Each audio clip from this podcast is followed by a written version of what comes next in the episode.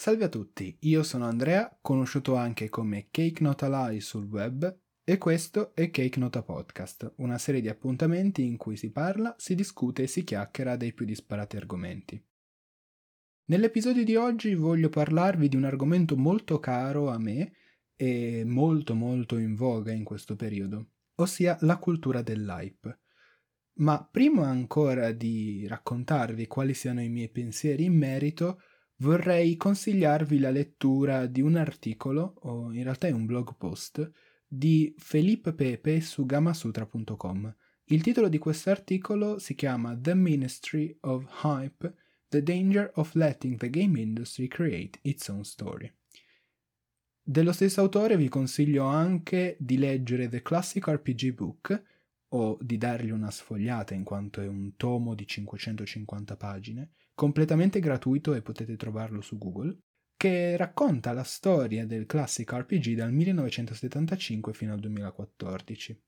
È un progetto completamente gratuito ed è un progetto volontario, quindi chi ha una conoscenza molto grande del settore può provare a contattarlo e vedere se può dare una mano. Tuttavia, oggi non parliamo di classic RPG, ma parliamo della cultura dell'hype. E incominciamo con un episodio che lo stesso Felipe Pepe racconta nel suo post. Egli racconta che fu chiamato per sostenere una breve lezione ad alcuni studenti di game design circa la storia del classic RPG. Egli accettò di buona volontà e quando si trovò davanti agli studenti gli fece una domanda molto interessante. Quanti di voi conoscono la The Elder Scrolls saga? Molti di questi ragazzi alzarono la mano, in quanto chi non conosce nel settore la saga di The Elder Scrolls, uno dei mondi fantasy più ben realizzati e strutturati dell'intero panorama dei classic RPG. A quel punto egli proseguì ancora con questa serie di domande e gli chiese più nello specifico chi di voi ha giocato Skyrim? E molti di loro alzarono le mani. Però molti meno alzarono la mano quando chiese loro chi avesse giocato Oblivion e molte meno mani si alzarono ancora quando chiese chi avesse giocato i capitoli precedenti. Il problema non riguarda solamente i futuri professionisti, quindi questi studenti di game design, ma riguarda anche noi consumatori, ossia coloro i quali non per lavoro giocano ai videogiochi. Quanti di noi effettivamente dedicano una porzione del proprio tempo al retro gaming, alla costruzione di una cultura del videogioco o al recupero di titoli passati. Io personalmente prima di aprire il progetto del sito non ci avevo mai pensato, o meglio ci avevo pensato e avevo sempre procrastinato questa attività. Tuttavia, se da una parte il consumatore non è spinto in questa opera di archeologia videoludica, dall'altra i publisher non sono incentivati e non incentivano questa manovra. Infatti basti vedere la questione dell'emulazione per capire effettivamente quanto sia grigia la questione circa il recupero dei titoli passati. Una premessa a questo è il fatto che molti titoli del passato siano praticamente irrecuperabili attraverso un normale iter che coinvolga l'acquisto fisico del titolo e della console. Negli anni di conseguenza si è instaurata nella community una volontà di costruire dei software che potessero emulare le console originarie per poter recuperare in maniera fruibile con le attrezzature di oggi, ossia i PC, i titoli del passato. Gli emulatori di conseguenza sono solamente software che sostituiscono le console originarie, mentre per poter giocare ai veri giochi, alle proprietà intellettuali del passato, è necessario avere una copia fisica o digitale di quegli stessi giochi. Data anche l'impossibilità di recuperare questi titoli e molte volte data la malizia del consumatore, la pirateria ha dilagato e dilaga ancora nell'ambito del retro gaming. Tristemente questi due fenomeni vengono molte volte accorpati in un unico termine, ossia l'emulazione. Nintendo afferma qualcosa di molto forte, ossia che tutti i titoli emulati e tutti i tentativi di emulare un titolo è un danno irreparabile alle proprie proprietà intellettuali. E come mai Nintendo, uno dei publisher che più rispetta la propria storia, fornisce queste parole molto molto aspre nei confronti di una meccanica, quella dell'emulazione, che è l'unico modo al giorno d'oggi per godere di proprietà del passato. La risposta è semplice, marketing. Il confine tra preservazione della propria storia e sfruttamento della propria storia per campare su di essa è molto labile e Nintendo ha dimostrato negli anni di essere abbastanza più tendente alla seconda lunghezza d'onda piuttosto che la prima. Tuttavia bisogna ringraziare Nintendo che permette alle proprie proprietà intellettuali di rivivere sotto forma di riproposizioni, spin-off, anche a distanza di anni. Non possiamo non citare la disastrosa manovra di marketing che ha voluto intraprendere Nintendo con la Super Mario 3D All Stars Collection, una collezione di titoli che racchiude al suo interno tre giochi importantissimi del Super Mario 3D, ossia Super Mario 64, Super Mario Sunshine e Super Mario Galaxy in concomitanza con il 35 anniversario della nascita dell'idraulico più famoso della storia dei videogiochi. Infatti la collection sia in copia fisica sia in copia digitale è limitata all'acquisto fino al 31 marzo 2021. Di conseguenza l'unico modo per usufruire di questi titoli su console più recente ed economicamente è trasformato in un fenomeno collezionistico che rende Nintendo molto più simile a un'azienda di giocattoli che ad un'azienda di videogiochi. Se da una parte c'è il tentativo di preservare le proprie proprietà intellettuali anche a costo di operare manovre di marketing discutibili, dall'altra c'è la completa negligenza della propria storia e dei propri titoli storici. Il fenomeno che soggiace a quest'ultimo tipo di trattamento delle opere storiche viene chiamato outdating. Credo tuttavia che alcuni esempi siano sufficienti per farvi capire di cosa si stia parlando. Ogni anno esce un nuovo Call of Duty. Ogni anno il Call of Duty che esce è migliore di quello precedente, è più bello, ha la grafica più pulita, ha un combat system più interessante, ha un gameplay più responsivo. Di conseguenza, voi come consumatori, se aveste la possibilità di scegliere, recuperereste un Call of Duty originale oppure il nuovo Call of Duty uscito che presenta moltissime feature degli originali ma implementate e migliorate. La risposta ricadrebbe certamente sull'ultima scelta. Tuttavia, quello che capita in quest'opera è una devalorizzazione dell'opera originale e dell'opera storica in maniera considerevole.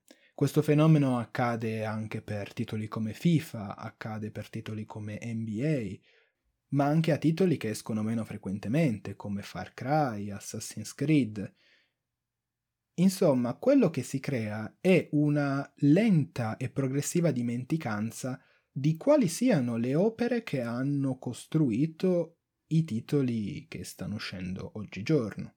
E la cultura della dimenticanza, dell'oblio, genera un'ansia ingiustificata nei confronti di quello che uscirà nell'immediato futuro, quello che si sta giocando nel presente, ossia la cultura dell'hype.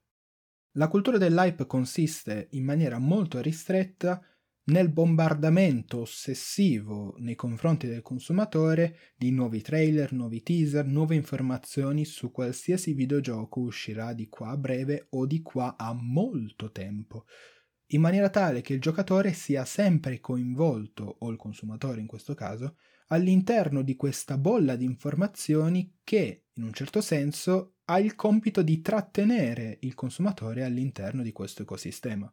Infatti, anche a causa del rallentamento della produzione videoludica a causa della pandemia globale, abbiamo assistito a un velocissimo scoppio di questo tipo di comunicazione e marketing.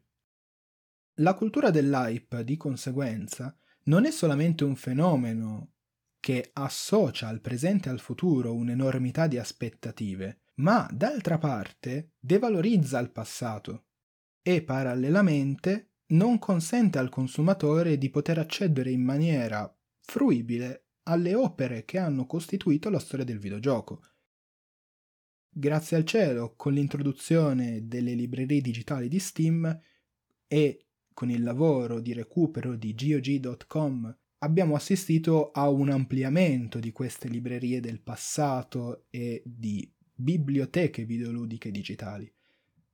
Tuttavia, se andiamo a osservare qual è la più grave implicazione di questa cultura, sicuramente non possiamo non citare la privazione del senso critico che viene instillata nel consumatore. Infatti, limitando l'accessibilità di questi titoli ai consumatori che non hanno potuto godere all'epoca di queste proprietà intellettuali, si effettua una vera e propria censura nei confronti del passato e di conseguenza si priva i consumatori del senso critico. Tuttavia esistono delle opere di preservazione e marketing che in un certo senso vanno in accordo sia con il consumatore sia con il publisher ad esempio, la Halo Master Chief Collection rappresenta il tentativo più riuscito di connubiare il remake di un titolo e quindi la giustificazione all'acquisto di un nuovo prodotto della saga di Halo, il tentativo di recupero e preservazione storica di questo titolo e il tentativo di istruire i consumatori sulla storia di Microsoft. Infatti si può in qualsiasi momento cambiare il tipo di gioco che si sta giocando. Si può passare dal remake all'originale, con qualche miglioria grafica, ma sempre l'originale si tratta, immediatamente con la pressione di un tasto. In questo modo il giocatore può vedere comparativamente che cosa è cambiato e che cosa è stato modificato e qual era l'esperienza originale. Badate bene che non è scontato che accada questo. Ad esempio con Shadow of the Colossus Remake da parte di Bluepoint Games, oppure con il remake di Demon Souls che uscirà a breve, i titoli originali non sono presenti nel software. In un certo senso queste pubblicazioni creano un oblio, una censura del passato. È come se fosse data più importanza al contenuto rispetto all'opera privando il consumatore della possibilità di recuperare il passato videoludico. Infine non sono da sottovalutare le influenze e le conseguenze che la hype culture ha portato alla cultura e alla psicologia dei consumatori. In primo luogo, e come avevamo già accennato in precedenza, la difficoltà di reperire delle proprietà intellettuali del passato ha delle conseguenze drastiche nei confronti del consumatore, in quanto egli viene privato delle componenti essenziali per costruire una propria capacità critica e per recuperarle deve andare nella zona grigia della pirateria, che in un certo senso lo mette in difficoltà e mette in difficoltà anche le aziende.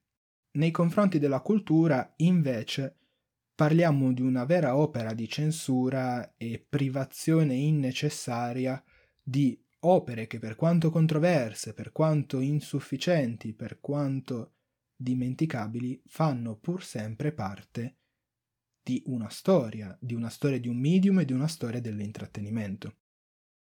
Non fornire al consumatore e ai videogiochi un modo per poter esperire esperienze del passato alimenta anche in maniera molto molto violenta una ansia personale e sociale. Infatti la condizione di assoggettamento che il consumatore ha nel non essere in grado di poter arrivare immediatamente a un prodotto di cui potenzialmente non ha la necessità, ma di cui tutti ne sentono il bisogno perché sono più attaccati al brand piuttosto che il prodotto, crea un sentimento di profondo sconforto sia contro se stessi, in quanto si combatte sul accettarsi, e sia socialmente, in quanto si combatte contro gli altri. Infatti si vuole sempre vivere il sentimento della community che si crea e distrugge con la stessa velocità con cui un videogioco esce e scema della sua importanza. in ultima istanza l'ansia che si crea all'interno del consumatore e all'interno delle community è anche causata da un sentimento di esclusività che attanaglia il medium videoludico da tantissimi anni. Infatti, molte persone e molti consumatori acquistano una nuova console non tanto per l'ecosistema che essa offre, ma per le possibilità future di gioco. Di conseguenza, quando escono nuove informazioni, o sotto forma di trailer, o sotto forma di teaser, o sotto forma di interviste, di nuovi giochi esclusivi per il prodotto che il consumatore ha comprato, il sentimento che si crea è di profonda eccitazione. E il processo psicologico che sottostà a questo è una giustificazione dell'acquisto. Sotto questa prospettiva l'acquisto della console non è effettuato per il prodotto in sé, ma per la potenzialità e l'affezione al brand che ne consegue. Non rimane altro che tirare le somme di questa situazione che attanaglia il mondo del videogioco e il mondo del consumismo in generale, in particolare dell'high tech. Riusciremo noi consumatori a uscire da questa condizione di assoggettamento Oppure saranno le aziende a proporre nuovi modelli di marketing che soppianteranno questa cultura dell'hype? Questo non lo sapremo.